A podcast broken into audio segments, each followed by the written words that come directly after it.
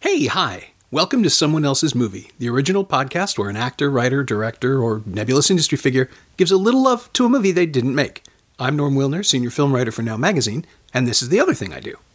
My guest this week is best-selling author Linwood Barclay, who turned screenwriter last year when he adapted his novel Never Saw It Coming for director Gail Harvey, starring Emily Hampshire, Eric Roberts, Sean Benson, and Jennifer Podemski. Now that the movie's available on VOD, it seemed like the perfect time to grab him for the show.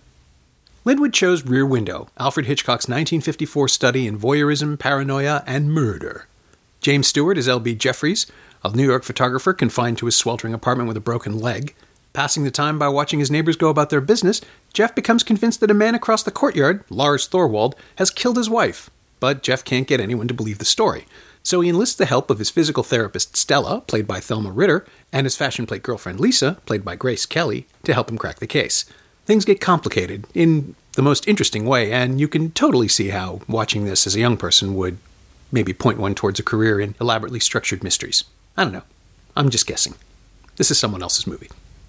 We went to see it uh, at TIFF two or three years ago. They showed they did a showing Rear Window, and they showed like an original print, like a not a restored one. It was, and so it was looked rainy places, and it was Yeah. Was it pink? Did it hold? Did the color hold? I, I'm no expert. I thought it looked pretty good. yeah. Oh, you can always. I mean, you don't need to be an expert. You'd know. Yeah, and it So- was, and it was, and it was great to see it. That's fine. I always find that. I mean, I've probably seen it.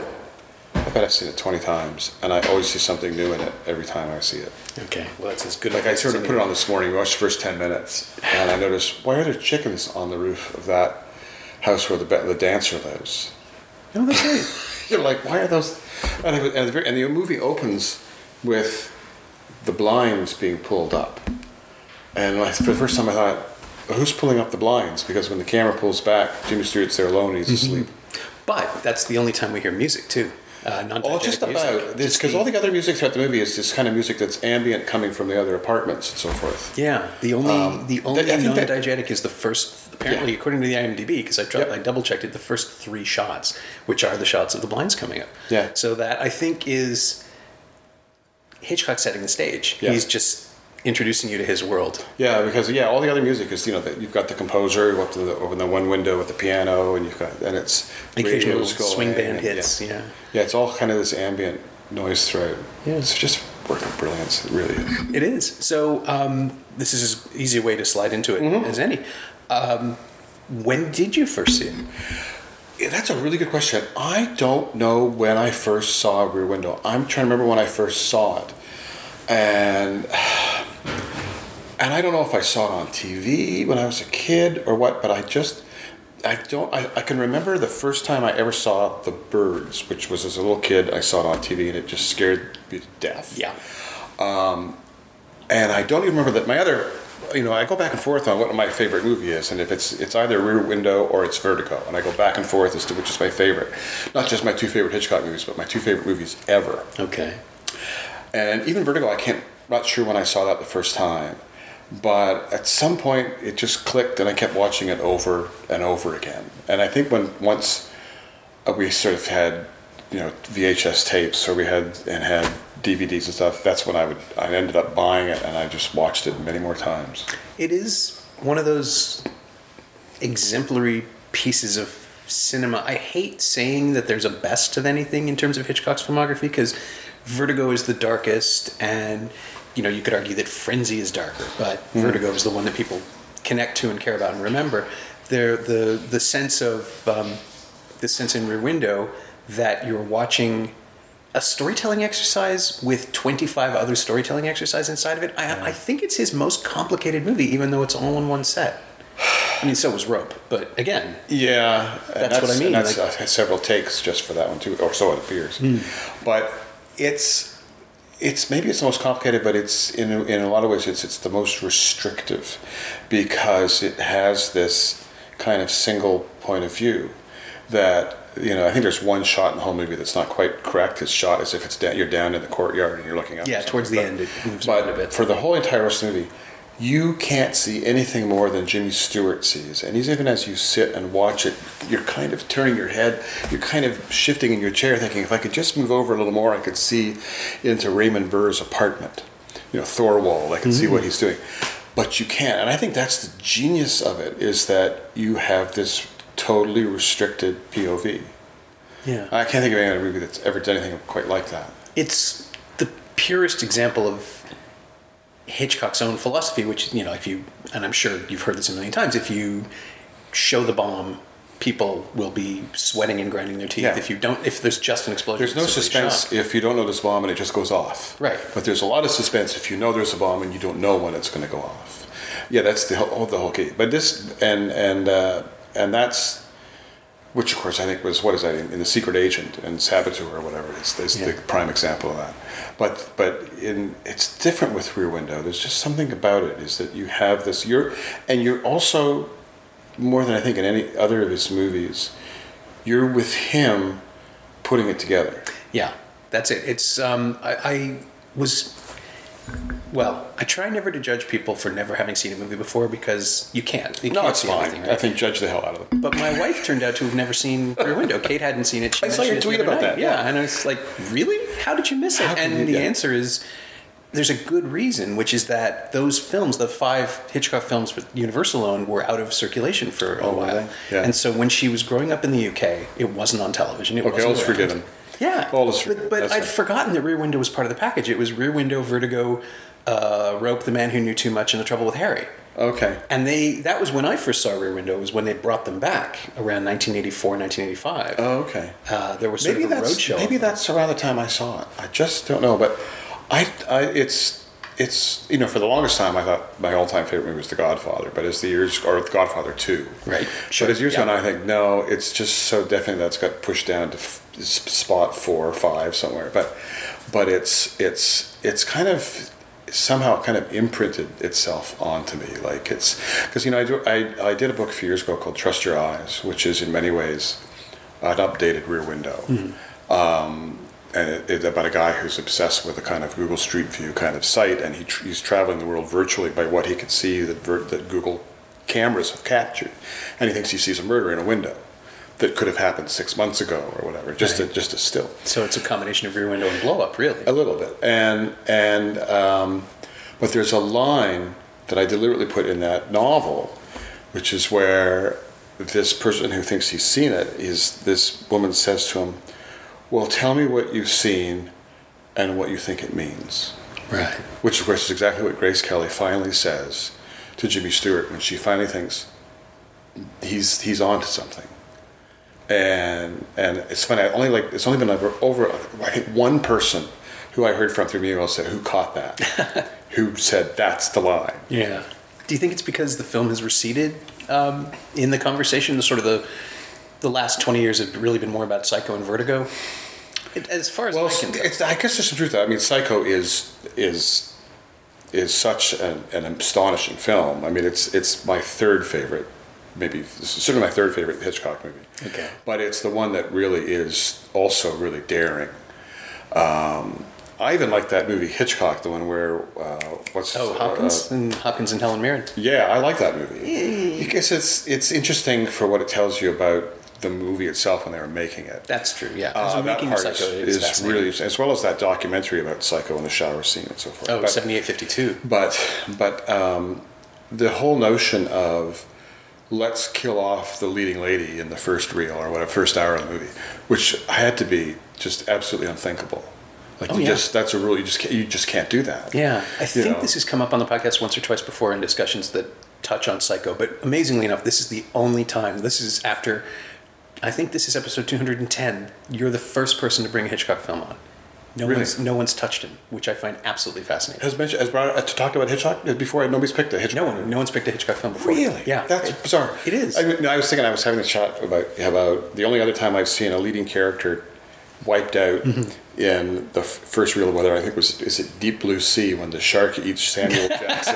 I mean, and that Yeah, that moment is like that didn't happen. You know, but but Psycho is like that. It's like I mean, it's Well, Psycho doesn't have a central character. The focus shifts it every doesn't. every forty minutes. It's well, I guess of. Norman is kind of the most central character it. is But then in the final third, it shifts to uh, to um, uh, Vera Miles to Lara. Yeah, I know. And and and the thing is, all of that s- prelude of, of, of her taking the money and driving away and getting stopped by the cop in the desert and trading the car in for another car Yeah. and all that stuff. And there's all this time is spent on that. It doesn't have anything to do with what's yeah, going to come. it's irrelevant. The only It's reason just it's, it's like well like what's the point of all that? But it all but it all works. It does. It's uh, well, and that was the thing that came up is that um, it's an experimental film disguised as a thriller because using the skeleton of the narrative thriller, even though it doesn't actually use the skeleton because it's structurally completely different. Everything about Psycho is telling you that it's a normal movie, and that's why it's so disturbing because it, it won't behave. Yeah. It keeps moving and fishtailing Yeah. and swerving. The only, part, the only part about Psycho I don't like is the long-winded Oh, the- epilogue. yeah. it's like move it along. Yeah. I think that's there so people could basically compose themselves and leave the theater.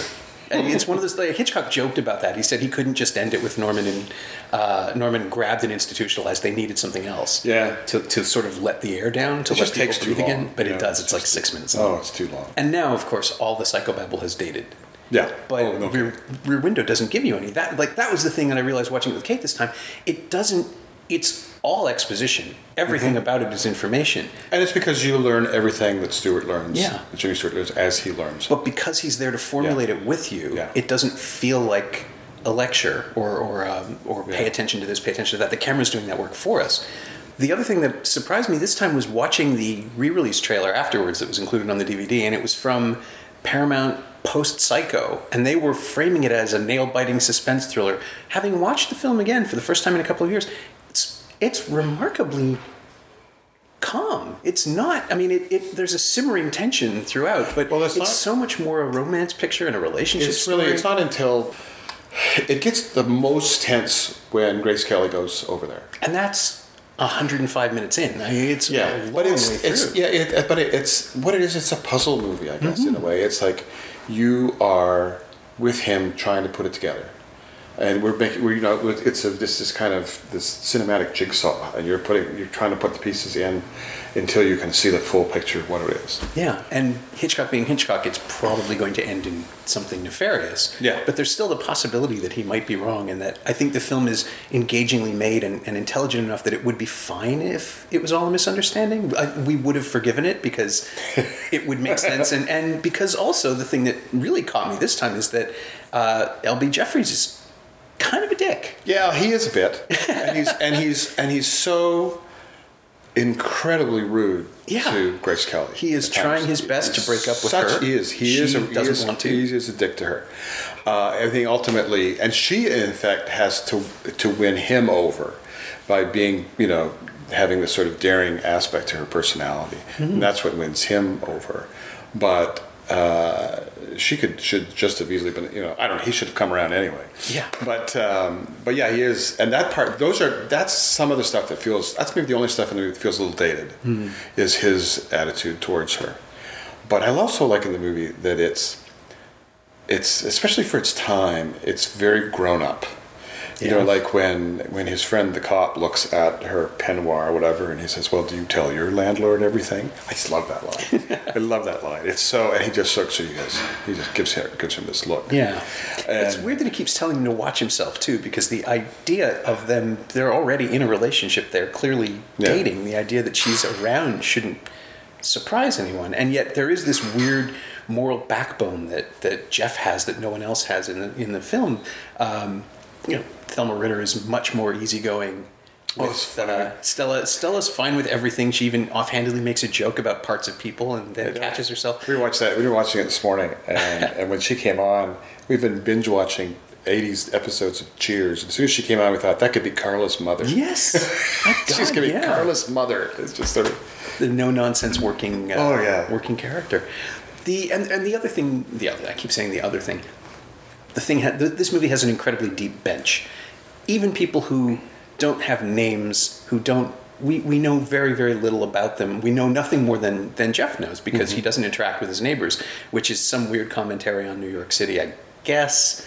But it plays to the sort of prejudices of small town viewers at the time. It's it's very canny to have that aspect there.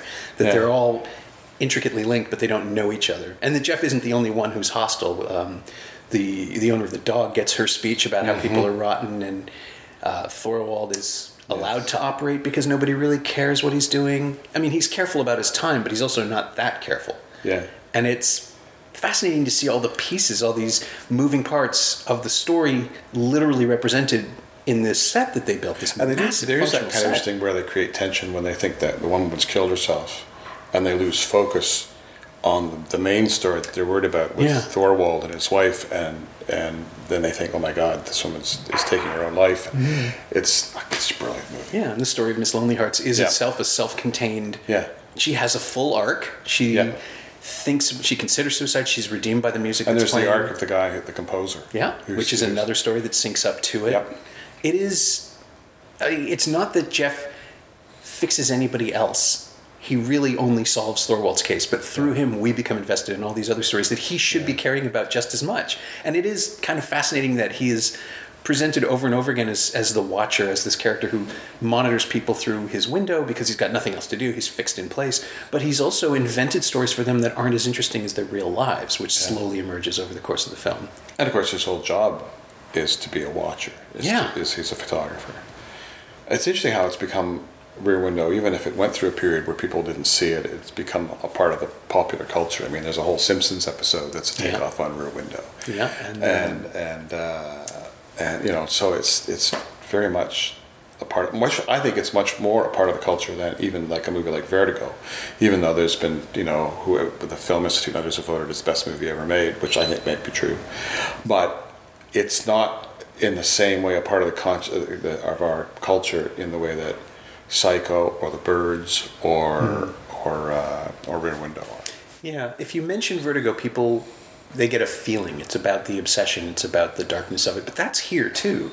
There's a there's a, an obsession with with watching. It's not quite the same as remolding a woman into the uh, the spinning Yeah. image of the dead woman I think- cared about. But I know we're straying here, but I think that the last five, eight to five to eight minutes, the last five to eight minutes of Vertigo are the best last few minutes of any movie ever made. No. That going up the staircase at the end is just I've I watched it over and over again that scene. I just I'd be love it so hard pressed to argue. I don't know what else. I mean, they're. Yeah. And see, now I'm just distracting myself thinking about possibly Jaws. I would say Jaws. Um, Jaws is pretty good, Jaws but is I great. think this is better. No dialogue, all It's funny. It's funny.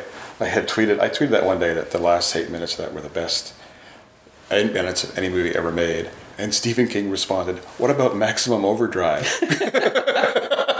Well, I think So the close, argument. Yeah, close. I think the argument falls apart uh, pretty quickly. That's the James Cameron recency effect argument. The thing that people go out of the theater thinking about is the only thing that, if you can wow them in your last reel, then it really doesn't matter what happened in the first hundred minutes because people will come out talking about the ending. Certainly, Hitchcock did that pretty often. But Hitchcock's also much more and i was trying to figure out this time if it was because of the period that he was working in but i don't think it is he was much more restrained than a lot of the thriller payoffs than we have come to expect but also of the time you know pulps would uh, film noir and pulp films of the 40s and 50s would end with characters standing collected over corpses Yeah. hitchcock didn't really do that he left No. stuff hanging and let you figure it out and you know you don't see things you are, are left to imagine what happens and I think that's really very effective. And I think, and, and again, no, never more so than in Rear Window because we never see the murder. We've Yeah. never seen it. We don't see the dismemberment. We don't see the getting rid of the body. All we see are the peripherals of that event and put it together. But we we can imagine it, and Yeah. Thelma Ritter helps us. we're sort of encouraged to with her. Yeah. Yeah, she is constantly, constantly pointing out how grisly something would be and how horrible something would be. The uh, and and doing it again in the most matter of fact way. Just so, I don't think she's speaking from experience, but she certainly understands how difficult it would be to wash a bathroom wall down. oh yeah, Just the way she puts that out there. It's just well, yeah, it, it would be. And that's a performance that supports the reality of the film. It builds our understanding of the difficulties involved. Well, she's also very helpful for. It's funny when you start writing things like I have, like I have to, for whether it's a book or other stuff. It's this way of doing backstory, so you understand, you know, and, and when, we, when, and when she gives some dialogue about, she happens to say in conversation, well, in the two weeks I've been treating you here for such and such. Well, nobody says that, you know what I mean? But but she gives us backstory. Yeah. She's a, what what my editors call an info dump, Right. Sure. you know, and uh, have I'll have some sort of you know somebody walks in the door and says, "Gosh, it's so nice to see you. Three years since I saw you in Poland." Right, Who yes. says that? You know. Yeah, And so Larry, she's- I'm your brother. I mean, how many times? how many times do you hear a variation of that? That's right. I'm your brother. How many times do I have to tell you this? Yeah, I'm your brother and I love you, which Yeah. is the other thing that I've grown tired Yeah. of. That and the phrase uh, "you said so yourself," which now shows up in every single piece of television and film. You said so yourself? You said so yourself. It's always dropped in in the second or third act to to. Push I always thought the line we always hear was, "That went well." Sure, that's a punchline. That's a punchline, that's acceptable. right. And it's not serviceable the way, or it, it is a, a work of. But that, um, but that is that is kind of what she does in a way. I mean, she's very helpful in the plot later because with with when Grace Kelly goes over and so forth, but she is there to kind of give you backstory.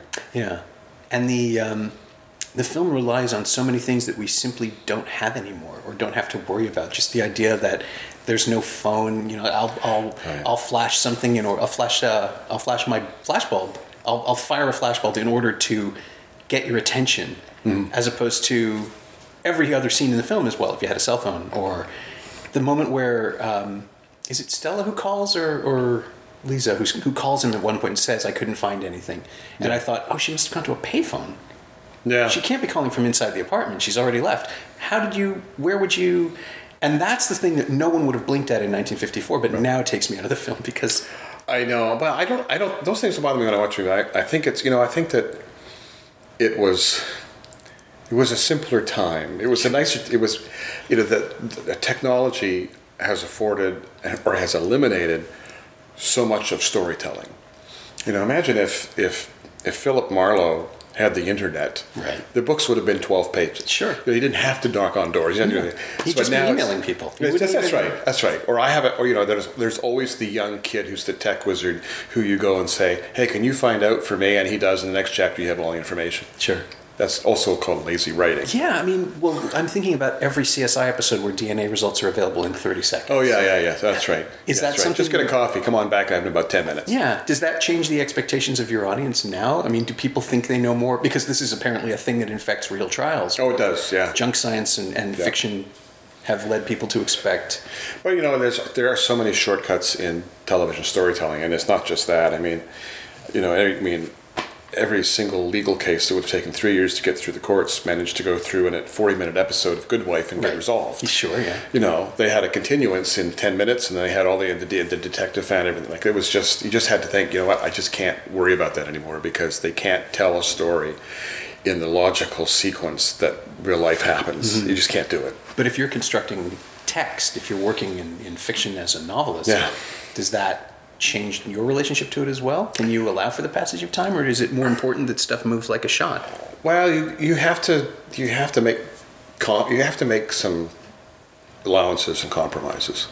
You have to think I just have to bend the rules here because what I want to be able to tell a story and and do it to the point that you will accept it. I mean, and, and I'm going to bend a few rules. I'm going to cut a few corners, and as long as I don't do it too egregiously, I'm hoping you'll come along for the ride. Right. Well, Hitchcock's argument was always that he didn't worry about the refrigerator question, right? The thing that people would watch a movie, go home, go to bed, get up in the middle of the night, go to the refrigerator to fix a snack, and think, wait a second. That was his argument. If you're thinking about it then, I did my job during the movie. Mm-hmm. It doesn't matter.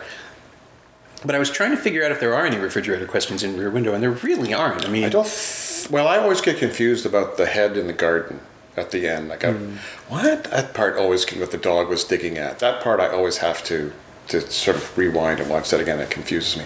And there's a scene in Vertigo that's one of that apparently is one of those you know refrigerator at three in the morning, and that's the scene where when he's following uh, this, the woman and she goes into that house where she has rented a room.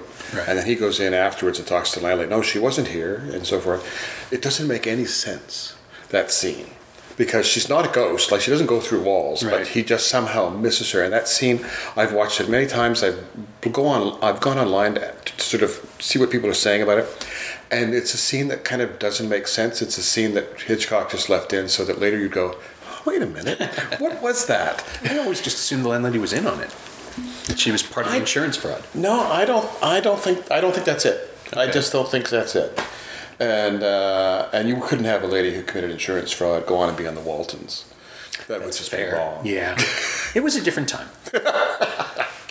but people, you know, it was people knew what they had to do. They did. Yeah. You wouldn't. You would forgive a lot, I think. But yeah, I, I don't know. The only thing in Rear Window that sticks out about the head is that if it's the head or, or and not the saws, uh, which is also speculated, whatever it is is gone. It does explain why Thorwald doesn't flee right away because he has to stay and take care of whatever that is. But then he also has to kill the dog, which if You he's it's- moved it, there's no reason to kill the dog. Yeah. Well, the, the reason to kill the dog would be that the dog will dig it up. Right. You but know. if he's already moved it, there's nothing Yeah. there to dig up. But if you don't have him kill the dog, it doesn't establish threat.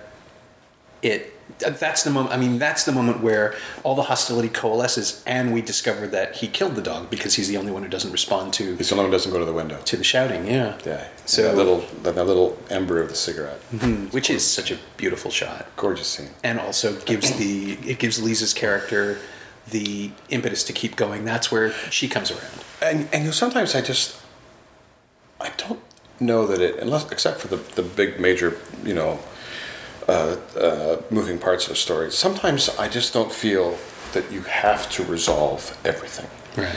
And I've done that in some of my books where I've left some sort of plot threads that are out there because they're not part of the main story. And and some readers are like, well, what happened about so and so? Well, it's like real life. Some things don't get resolved. Yeah. Like, or he got away with it, or you know, we don't care about him anymore. And then like they're very upset. Yeah. Like we want Oh, everything. sure. We want a nice little bow at the end, and every single plot thread is dealt with. Yeah. Well, this is where you get these idea of plot holes that aren't actually plot holes, but that's what people call them because they're not satisfied. They want to know more, therefore the story failed them, which is not how that works. um, a friend of mine used to say, "Trust the film." Uh, if people ask questions while they were watching, if he was there, he would say, "No, just just." You'll, you'll find out. Watch the trust Yeah, the yeah. film; it'll get there. Yeah. And the idea that it doesn't always get there is fine if it's not the a plot, if it's not the focus That's of the story. Um, It must have been on like my twelfth viewing of Vertigo. Mm-hmm. I suddenly went, "Who got him down from hanging off the eaves trough?" That's You know? right. The first You guy know, goes over. Like he falls down and he's hanging there, and the other cop goes by and dies, and he's still there. What, what, happened? How did he get down? Eh, there were the cops. That's right. and that's fine. There- There were people behind the first guy. The, the just- most fit person made it up the stairs fastest and then died. I, I know it, it doesn't matter, but it's just it's funny how it just hit me one day. I went, wait a minute. Yeah, and those things again, like refrigerator questions, if they're bothering you that far in, then they can have been that important. But Yeah. the the impulse of the brain to start picking apart things we already know and see how I mean it's it's the watchmaker's argument, right? How did this go here? How did that fit there? Why is why, how did they get a car on the set to go back and forth? Is it the same cab every time? Did they repaint the numbers? Because it is, you know, practicality becomes a thing, but it's Yes. also so purely entertaining and It's like if you've watched Bullitt enough times, mm-hmm. which I have far too many times, and if you watch The Chase enough times, you realize that there's a little green Volkswagen that shows up at least 20 times. Mm-hmm. You know, because they could have gotten a red Volkswagen to go.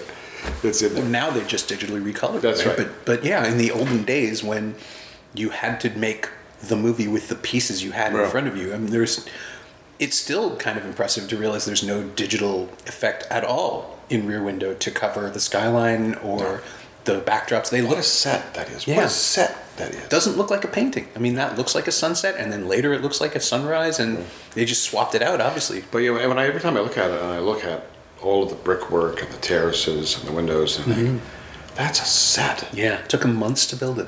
Wow. And uh, apparently, again, I'm going by IMDb trivia. Uh, eight apartments were fully furnished. The, the primary sets, any place you actually spend more than two minutes looking in, We're fully furnished. fully furnished. Costumes were there. Everything was, you know, painted and papered to the characters of the to the, or rather, everything was painted, papered, and, and dressed to suit the personality of the people. Um, Miss Torso's space is very sparse because, and supposedly because she knocked stuff off. The, the character would have learned that if she put stuff on shelves, would- she would knock them off while, while she was practicing. And the choreography was all conceived of by the actor. Uh, Hitchcock just let her do it. He said, "Just go to the music, do whatever you're doing." I didn't know that. And the um, what was the other thing I didn't know? Uh, oh, uh, the the mattress bit. The the Mm-hmm. couple that's sleeping on the mattress. Uh, supposedly, Hitchcock told them each actor to pull the mattress in through a different direction. So they're fighting, Yeah. and it's a real confused fight. and it was the only take. He didn't need to do it again. Oh, I love that. He just turned the water on and let them figure it out. Oh, I love that. That's really that's a fabulous detail. Yeah, and it's the sense of real life in the characters whose lives we don't get to spend any time in. Yeah. We just watch them in these tiny little moments, as Jeff must. Yes. Whenever his attention is on them, our attention But, is on but them. you're right. There are all these wonderful little vignettes, like the newlyweds. Yeah. And you know, by day two or three, how exhausted the man looks. Which is kind of a sexist joke, but also kind of still um, kind of- progressive. I have to Yeah. admit, all, all the stuff that I thought would date hasn't dated, or at least you can explore it from different directions. Like Yeah. Lisa having more depth than Jeff expects is, it, you know, it's a reversal of his Yeah. uh, his sexist presumption that she's only interested in dresses and pretty clothes, and she's much smarter and more resilient and resourceful than he is. Hmm. And uh, we still get that little sting at the end where she puts away the, the big important book and pulls up, yeah, Or whatever it is. yeah. Bizarre. I love that scene though. I no, love it's, it. and It's Grace just- Kelly sells it. She's, you know, she's able to show us that she has layers and multitudes and sides, and and she just the fun she has with that accent, which I'm pretty sure is her own accent, but up about ten percent. She's just a little more What's spoiled, a little more line society. says, "Oh, you can see my apartment from here." Yes, all the way up there on was it ninety? Oh, yeah. She's, you just know she overlooks Central Park and she comes for money and all that stuff. She brings lobster thermidor, which is the 50s cliche of a meal. Yeah. But it's such a perfect touch because she wouldn't see it as a cliche. She would see it as the best lobster thermidor. No, this is, you know, they make fun of us because this is so good. This is the one you're supposed to have. Uh, catered dinner from 21 in the uh, in the tiffin boxes. It is it's such a we know so much about her before she ever does anything. Yeah. Um, and part of that is part of that is Grace Kelly, and part of that is uh, the weird disdain that that Jeff has in that monologue about her life. How she couldn't possibly appreciate what he does, but In his way, he just sort of exasperatedly says of the dinner, "It's perfect." yeah, and it's sad for him, Yeah. and it doesn't make any sense to us. Um, but I guess that's it, right? Because if you have Grace Kelly in your movie, you're going to have to find reasons for her not to be perfect. Yeah. I'd forgotten how few films she made and how much of an impression she made in them. And she is just, she's just wonderful. Luminous. Yeah. Is she the one who's in um, Dial M for Murder? That's her. Yeah. I like And- that movie too. And uh, he used her, In, I mean, obviously Hitchcock and Blondes, he used her a few times in his films, but she's just, there's something about her, especially when she's playing the fashion plate, um, that nobody else has. She, she wears fashionable costumes consciously. She's performing in them. Yeah. It's as much of an armor as it is a, a wardrobe. Another thing I like about Rear Window is I think we talked about plot holes. It has the plot. I think really does hold together. Unlike I mean, Oh, yeah. if you think very hard about Vertigo, it's just it's ridiculous. Like there's so many loose ends. There's so many ways for it to go wrong. There's so many places where his the the plot could the the, the subterfuge could have fallen apart. Sure. It just it's it's you can't think about it because it'll just completely unravel. But the fever dream aspect But is it's like enough so to carry what? you through. You're just you're you're lost in the in those velour drapes. Another movie I just I think is a really overlooked movie that I absolutely love that is so Vertigo inspired is Obsession. De Palma's film, yeah, which is coming back out on Blu-ray in North America. it? I- Finally, yeah. I love that movie. Um, Shout Factory is releasing it in one of their Shout Select titles in March or April, I think. I watched it again uh, a couple months ago. I, I love that movie. Yeah, me too. I um, I found it on uh, there's a there's a UK edition that I picked up in Scotland. I found it in a used store in Aberdeen for like eight pounds and jumped on it. Oh, yeah. To the point where I think I had to be pulled off the rack. Oh, I, I really I love that movie. it is such a weird. I mean, his his his Hitchcock riffs are so blatant that you, after a while, you just can't hold it against him anymore. Yeah. And what he does in Obsession is find that one nugget of something in Vertigo that no one explored fully, that even Hitchcock didn't really find, and just push right into it. That overheated, agitated paranoia that comes Mm-hmm. with Obsession. And yeah, I don't know that Cliff Robertson has ever been better. He's Oh, he's great in fantastic that. in that. He's just great in that. I love that movie. And it's funny that the attempts to remake Rear Window have all had to disassociate so much. I mean, there was the Christopher Reeve TV movie, which I never he saw that. Yeah, it's pretty stunty, and it was made for television, and it feels like it. It Yeah. just doesn't have the the sprawl. Uh, there's Disturbia, of course. The um, Oh, I think I have seen that. yeah, it's not bad. It's uh, it's a little too teenagey hippie kind of thing. I mean, Fright Night sort of Yeah. plays on it. Um, there's a Mimic sequel that plays as a Rear Window knockoff. And like, hey, and there's The Simpsons. Yeah, Simpsons. Which in 22 minutes you can get away with it. Yes. It actually works. but the problem with all of the remakes has been, as far as as best I can tell from having watched them all, is that you watch them and go, well, I could be watching Rear Window. I- Yeah. I'm, the, Why the investment why of watch time. this? Yeah, you- you- this has been done perfectly. There's really, there's no, there's no new wrinkle you can bring to it. And now I suppose you could do something with surveillance cameras and monitors. Well, you know, I mean, that's I mean, that's kind of what I tried to do with with my book Trust Your Eyes was to bring us a, an updated kind of version, different, something different to it. But you're working in prose, you can get away Yeah. with that. You're not comparing camera shots and angles and performances. We're we're building that world. Yeah. Instead, the um, the logical question then is, is whether there's anything people should be looking for in uh, in Never Saw It Coming. Is there a Hitchcock route? I was trying to Well, I figure think this out. I was. I think Never Saw It Coming is um, was a fun book to write. I think what if there's any sort of comparison, not really in plot, but I think that what I tried to do in that book is kind of always pull the rug out from under you. Is that you think it's going this way and then it's not, and then you think it's going to go that way and then it's mm-hmm. not, and there's always an opportunity for it to go wrong yet again. And and so that's why it was really it was a lot of fun to write that book and it was a lot of fun to write the screenplay for it.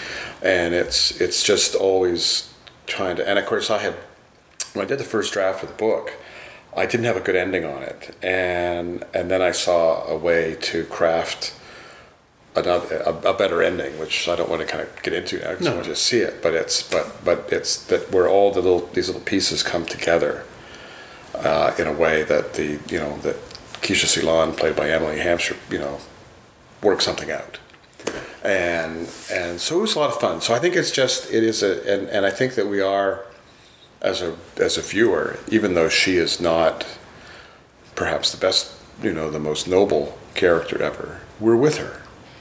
Yeah. Even when she does really bad things, we kind of like her. well, the beauty of cinema, right, is that whoever you start with is usually the person you Yeah. empathize with the most. And, and Emily Hampshire is such a, a I mean, I, I think she's just a, an incredibly present actor, so I'm always on her side no matter what she's doing. Even Yeah. in 12 Monkeys, I kind of hoped she'd make it all work out for herself. But the fun thing about uh, Never Saw It Coming as a movie is the constant sense of spiraling. Yeah, the idea that every new mistake is going to create five more mistakes. Oh yeah, it's like that you just think things can't get worse, and now they're going to get worse. Yeah, the domino effect. and and if you have a a you know a complete shit for brains boyfriend who you think is going to help you, he's not. and he's only going to make it worse and worse, and and so you just keep thinking there's we're getting in deeper and we're not going to find a way out of this, and until you do, right. and and that's kind of that's kind of true. Of, I think of any kind of good screenplay or book is that you keep you know torquing it up, and and every time you you give your your hero a problem, you think, well, this can't get worse, and then it gets it makes it worse. Just one more turn. Yeah. you know, it's like turning that screw in as hard as you can. Yeah. and and that was fun to do with that story. Yeah. Whereas Rear Window is sort of the reverse, right? I mean, it's a streamlining of problems. Yeah. Because as we get closer to Thorwald, everything else kind of falls away. Yeah. And the, uh, all the distractions, until they are distracting again, but the focus narrows and narrows. That that beautiful shot of the telephoto lens, the first time we see it, this monster that he's pulled out. Oh, it's where he sits it up like this. Yeah, where there's effort. He's using his arm as a monopod, and he's focusing on it. Well, and it's also, I mean, the real suspense in that movie is when, like, the the, the courtyard that we see from that rear window is like this huge canyon, and the suspense is when will Thorwald make it to the other side? Mm-hmm. You know, when will he cross that sort of threshold to get to the side where where Jimmy Stewart is? right, because as long as Jeff is in his apartment, he's As long as he's there and he's over there, protected. we're fine. But then when we don't know where Thorwald is, and is it possible he's coming over, that's when it really gets hairy. And again, five minutes before the ending. There's no, Yeah. there's no time. It's just drawn out Yeah. so long, and then everything literally speeds up because they're using that step frame effect to make people run a little faster through the courtyard. And Oh, that looks so silly. I assume people accepted it then. Even it's hard to believe so. it ever didn't seem silly. you know, Yeah, and why isn't regular speed fast enough? I, you would think if it took a little longer, it would be more suspenseful. yeah, I don't get that. That's I think it's just weird. supposed to make us jolt in the the sense that something is wrong. I there's um, there there's you know he tried tricks like that here and there, just to and keep that's people. and that you know, and, and of course the only thing that really looks dated is when he falls. yeah, That that's looks a pretty, you know, it's, process shot. It looks a little bit. They did it better in Die Hard. Sure. Well, I mean, it was a longer fall. It was a longer fall. Uh, I just watched that again with um, uh, for Jeremy Lalonde's podcast, and, and Oh, did you? the story behind that. I mean, you know the story, right? The um, they didn't tell Rickman when they were going to drop him. Oh yeah, They said they gave him a twenty count, and they dropped him on five. So it's real. Like it's, his shock is genuine. it is the best Christmas movie ever made. I know. Um, trying to think if there's a Christmas connection to me. No, Rear Window. Rear Window is one of the best New York summer movies, even though it was shot in Los Angeles on a soundstage. You believe it? Yeah. That sweaty, sweltering sense where the rain. What is it? The rain a just makes the heat itch. wet. Seven Seven-Year Itch Itch. is pretty. Do you know I have a friend? Die Hard Three. I have a friend. Uh, he's a uh, he reviews crime fiction, and he's wrote a huge biography of the crime novelist Ross Macdonald that I'm actually in because I Oh, knew him and so forth. And I go and see him in when I'm in in California. We'll meet for lunch, and I found out he was a child actor. That in the Seven Year Itch, the little kid that's put on the train with the mom to head out of town, that's uh-huh. him. And I said, "That's you." And so I watched it. And I went, "My God!" Even, I could even tell as soon as I saw How did? Why did he stop working? Did I don't just- know. He even had he even had this guy. He his name is Tom Nolan. He even had his own TV show. I can't trying to think of the name of it. It was like 1958. Went one one season. He was this like 12 year old kid in a western town and all his adventures. It was on NBC. Uh, yeah, he was just it's it's. It, I mean, it has nothing to do with anything. It just sort of hit me that I was so surprised to find out that that was him. That is kind of amazing. I didn't. Uh, you mentioned before we started recording that you'd seen uh, Rear Window about twenty times. How often have you seen it theatrically? I was just kind of wondering how how many times I you've have- seen it big. I have only seen Rear Window in a theater once. The TIFF and screening it you was. TIFF did a screening of it two, three years ago, and I thought I've got to go see that on a big screen. And it was interesting because on a big screen, you know, you can really see the set. Yeah. And I saw things I had never seen before. And, I'm, and, and you're sitting in the theater, and you now have this immense canvas, and I was literally kind of pointing. Look, there's you know, Yeah. there's a dog or something there I had never noticed before, or there's there's that hose that's coiled up against the wall.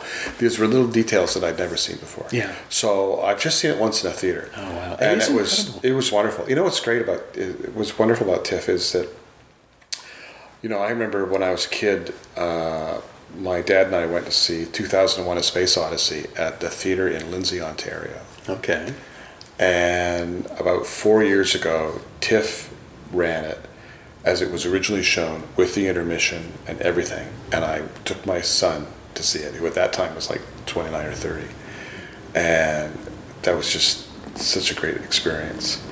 But it was it was nice to see Rear Window. I'd love to see I'd love to see Vertigo at TIFF. I'm sure they've run it and will run it again. Oh yeah, it'll be back. I went. We, you know, it's neat to see things there. Uh, I wanted to go see Duel, Spielberg's TV movie, there, which I just adore.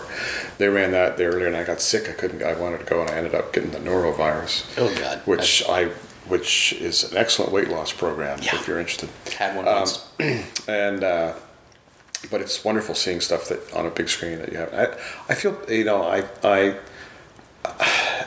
I, f- I feel a little sorry sometimes for uh, our kids or you know who who will never have the opportunity to see on a big screen for the first time Empire Strikes Back or Alien or Jaws or things, Yeah. and they and they've grown up seeing them on video and have never had that astonishing experience of seeing it big.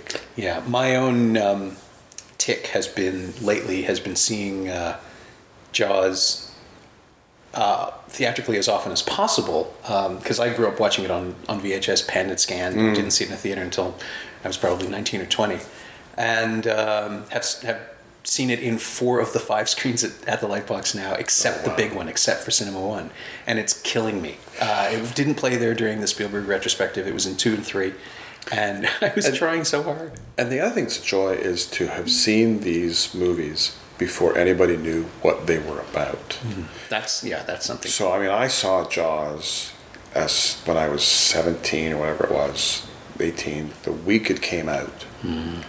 And when that head shows up in the bottom of the boat, like that audience went insane. And to experience that, you know, like it's hard to have that collective experience now.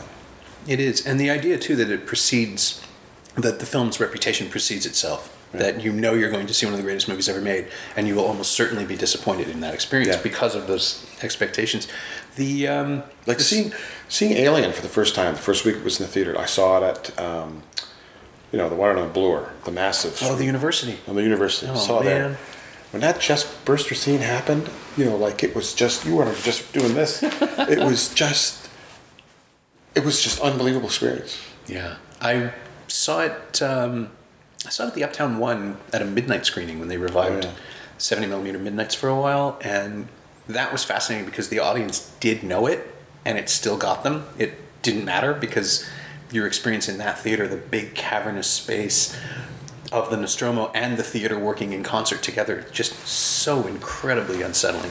I remember being in the Uptown the week that Carrie came out, and That would have played. knew nothing, and that scene at the end with the Yeah. hand comes up, which is like three seconds from the end, and you just and then the lights come up. You're like, what experience! Yeah, that's cinema. I mean, we should probably see if we can get Rear Window back into uh, theaters for a little while. This, this is the kind of thing we could set up with TIFF, I think.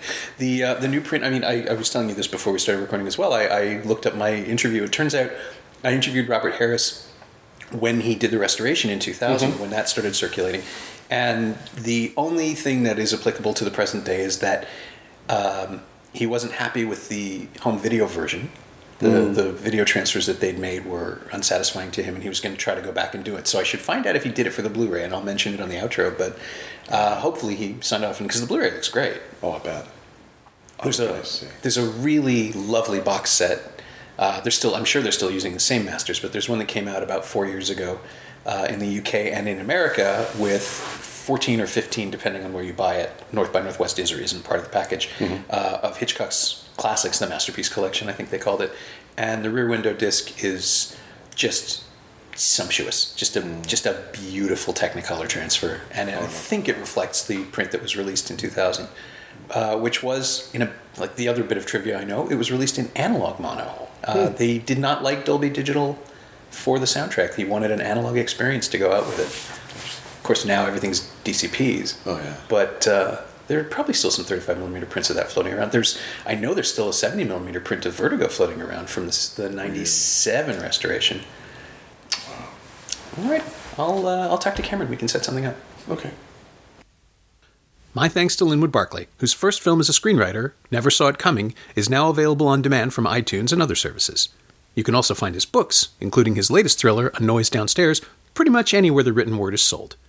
Thanks as well to Linwood's wife Neetha, who was kind enough to sneak cookies in for us during the recording, and to Winnie Wong. She knows what she did. You can find Linwood on Twitter at Linwood underscore Barclay, and you can find Rear Window on Blu ray and DVD from Universal Studios Home Entertainment, both on its own and in the box set that I mentioned. It's also available on iTunes and Google Play. Oh, and I looked into it, and Robert A. Harris was not involved in the mastering of the Blu ray. It still looks pretty good, though. As always, you can find me on Twitter at Norm Wilner and elsewhere on the internet at nowtoronto.com. You can also find this podcast on Twitter at Semcast, S E M cast, and on the web at someoneelsesmovie.com. If you feel like leaving a review on iTunes or Apple Podcasts or wherever you enjoy the show, that would be greatly appreciated. Every little bit helps, it truly does. Thanks for your support, and thanks for listening.